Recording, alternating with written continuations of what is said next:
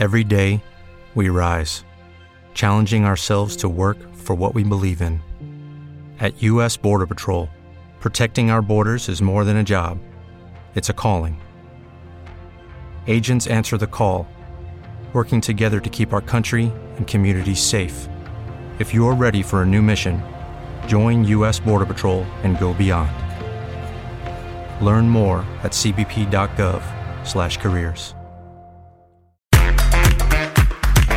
Podcastbook.it presenta La legge in podcast con Ivan Scudieri. Ben ritrovati cari amici di podcastbook.it, ancora un appuntamento con la legge in podcast, ancora graditissimo ospite l'avvocato Luca Volpe che saluto. Ciao Luca! Ciao ciao Ivan e ben ritrovate e ritrovati a tutte e tutti. Noi cavalchiamo sempre temi di attualità, di pubblico interesse oggi parliamo di phishing. Ma che cos'è il phishing, caro Luca? Ah, innanzitutto è un fenomeno dilagante, c'è la centrale dei rischi, il CLIF, che segue le dinamiche economiche economico-finanziarie del nostro paese che ha una sezione di cyber controllo che attesta che nel 2023 c'è stato un incremento del 79% di, di questo fenomeno del cosiddetto phishing. Ma di che cosa si tratta? La domanda è più che pertinente. Beh, nel linguaggio di internet è sostanzialmente il tentativo di impadronirsi illegalmente, non in maniera lecita, dei dati personali di qualcuno. Oppure immaginiamo anche altri tipi di informazioni che ormai fanno parte parte della nostra vita e che ci espongono a pericolose conseguenze, il numero di conto corrente, il numero della carta di credito, i codici di sicurezza che noi usiamo per l'accesso alle banche dati, eccetera, eccetera. Sostanzialmente ci sono dei sistemi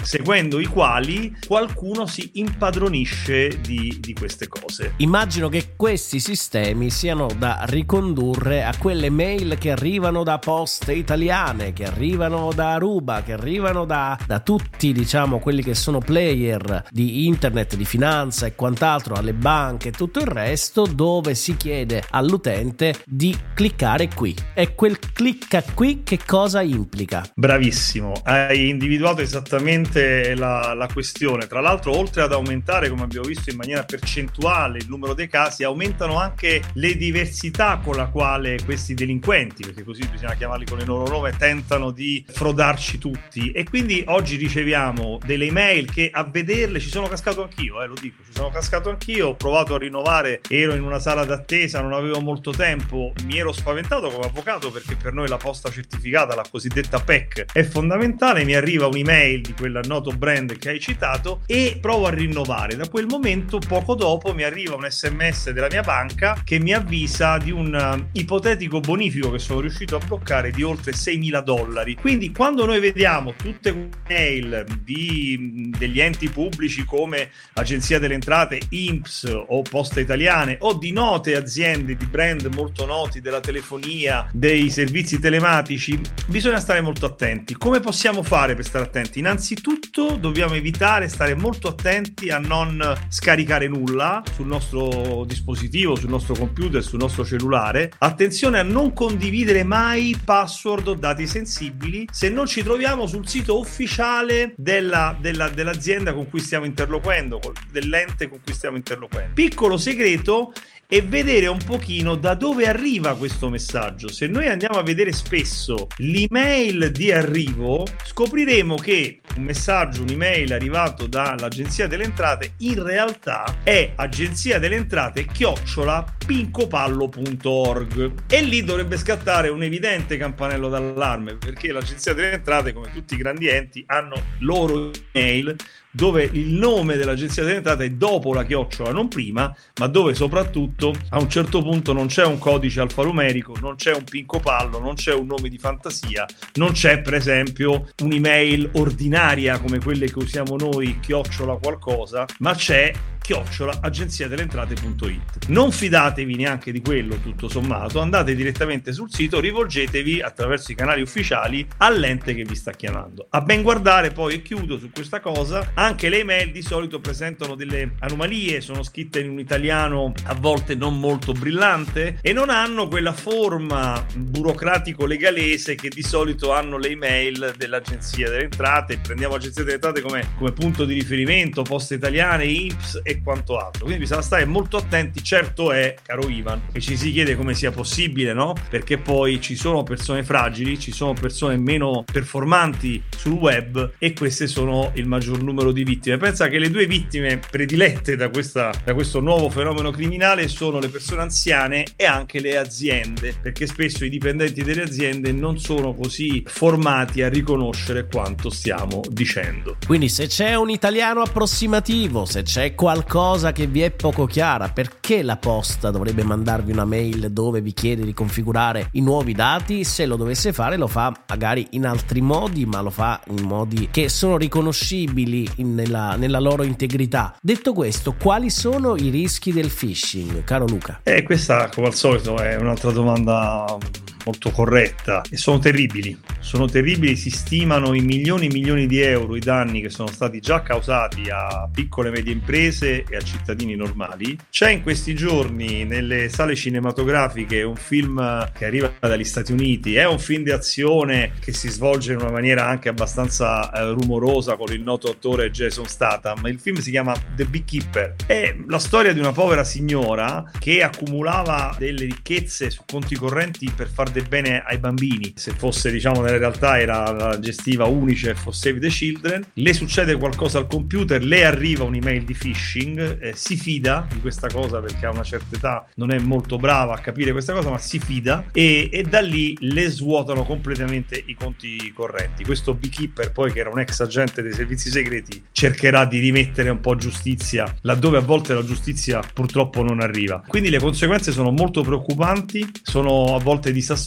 e come nel film purtroppo abbiamo notizia di alcuni casi di suicidi davanti a questi fenomeni perché un po' ci si sente violati della propria della propria privacy, delle proprie cose, eccetera. E poi ci sono spesso ingenti danni economici. La scaltrezza, la, l'animo criminale di queste persone ha fatto in modo poi di avere situazioni che si sviluppano in paesi molto lontani da noi e questo rende molto complicato anche le azioni di recupero e le indagini prima della polizia giudiziaria e poi anche delle procure delle repubbliche che a volte fanno delle ottime indagini ma di fatto non si riesce a perseguire poi nessuno perché magari sono collegati in, Sud, in Sudafrica o in Sud America o in altri paesi asiatici. Dall'articolo che hai magistralmente scritto sul tuo sito lucavolpe.it emerge che anche la Corte di Cassazione si è espressa in merito al phishing. Sì, sì, assolutamente sì, c'è stata una recente sentenza del 2020 2023 e, e, lì, eh, ecco, questo un po' ha chiarito una questione, un po' aumenta il tasso di attenzione che noi dobbiamo mettere su queste cose, perché la Cassazione in un caso in cui un povero cittadino c'era cascato con tutti i piedi in un sistema, aveva dato sostanzialmente accesso al suo conto corrente bancario, la Cassazione ha chiarito che in quel caso l'istituto bancario aveva adottato tutte le misure per impedire che ciò accadesse. E, ed è impossibile evitarlo per una banca a 360 gradi perché se noi accettiamo, come abbiamo accettato, la possibilità di avere un e-banking, allora dobbiamo capire che quel codice, che quella password, che quel sistema che abbiamo sul telefono è potenzialmente pericoloso per noi. E quindi stiamo super attenti. In quel caso il povero signore, un po' avanti con l'età, aveva dato i riferimenti per entrare in quell'e-banking, la banca aveva approntato tutte, dice la Corte di Cassazione, tutte le eh, misure possibili e immaginabili. E a quel punto però la responsabilità purtroppo è solo del cittadino. E quindi la banca è andata esente da responsabilità perché non esiste, dice la Cassazione, un sistema che consenta alla banca di andare al di là delle le nostre intenzioni di cittadini che in quel momento stiamo, sembrerebbe deliberatamente dando l'ok a un'operazione che obiettivamente è un'operazione folle in termini economici e quindi non torna. Ma la banca non può entrare in questo merito e quindi la banca, oltre che predisporre tutta una serie di misure di sicurezza che conosciamo, ci arriva l'SMS, dobbiamo entrare con il primo codice, con il codice cliente, con il PIN e poi in alcune banche c'è anche un ulteriore passaggio, di più non può fare. Certo, io adesso non so se è phishing anche questo, però certe volte arriva anche il messaggio su WhatsApp tipo mamma, papà ho cambiato numero, scrivimi su WhatsApp. Ragazzi, quando ricevete questi messaggi è evidente che non può essere vostro figlio, vostra figlia, vostro nipote, eccetera. Se uno anche cambiasse numero, probabilmente vi avvertirebbe in un modo human, non sicuramente esatto. attraverso un freddo messaggio. Quindi non cascateci. Devo dire che eh, innanzitutto chiamatelo, no? la persona che vi sta chiedendo questo, la, la, contattate a viva voce e sentite se dalla loro voce è, è davvero così. Molto dilagante in questi mesi, e sarà capitato a tutti coloro che ci ascoltano, è il fenomeno sui social. Eh, stanno arrivando numerosissime messaggi in privato su Messenger, penso a Messenger, ma penso anche al back channel di altri social, in cui mandano un alert, dicono il post che hai fatto l'altro giorno, la foto che hai messo, il post che hai fatto viola le condizioni del nostro, del nostro social. Quindi ti stiamo per bloccare il profilo. Se ritieni che è un po' una comunicazione che i social quando accade mandano davvero, quindi loro hanno creato questi criminali dei finti profili con il logo del social, una scrittura di alert che assomiglia molto ai veri alert e ti dicono che ti stanno per bloccare il profilo. A quel punto ti dicono se vuoi, se contesti questa decisione non sei d'accordo, clicca su questo link. Io vi invito sempre a leggerlo il link, perché leggendo il link è evidente che non si tratta dell'azienda del social che tutti conosciamo, ma è un'azienda di fantasia che potremmo chiamare appunto pincopallo.org.com e quant'altro. E quindi Pincopallo non ha un social, Pincopallo non è quel social con cui noi stiamo interagendo. Beh, possiamo dire sicuramente che nessuno deve farsi maestro, eh. non è un problema di quanta esperienza si ha su internet, queste truffe possono cascarci eh, sia professionisti ma anche persone comuni, ma anche persone che hanno magari poca uh, esperienza nel mondo tecnologico, quindi nessuno si deve sentire in nessun caso penalizzato dalla, dalla propria conoscenza sul, sul mondo tecnologico, sono truffe purtroppo che avvengono,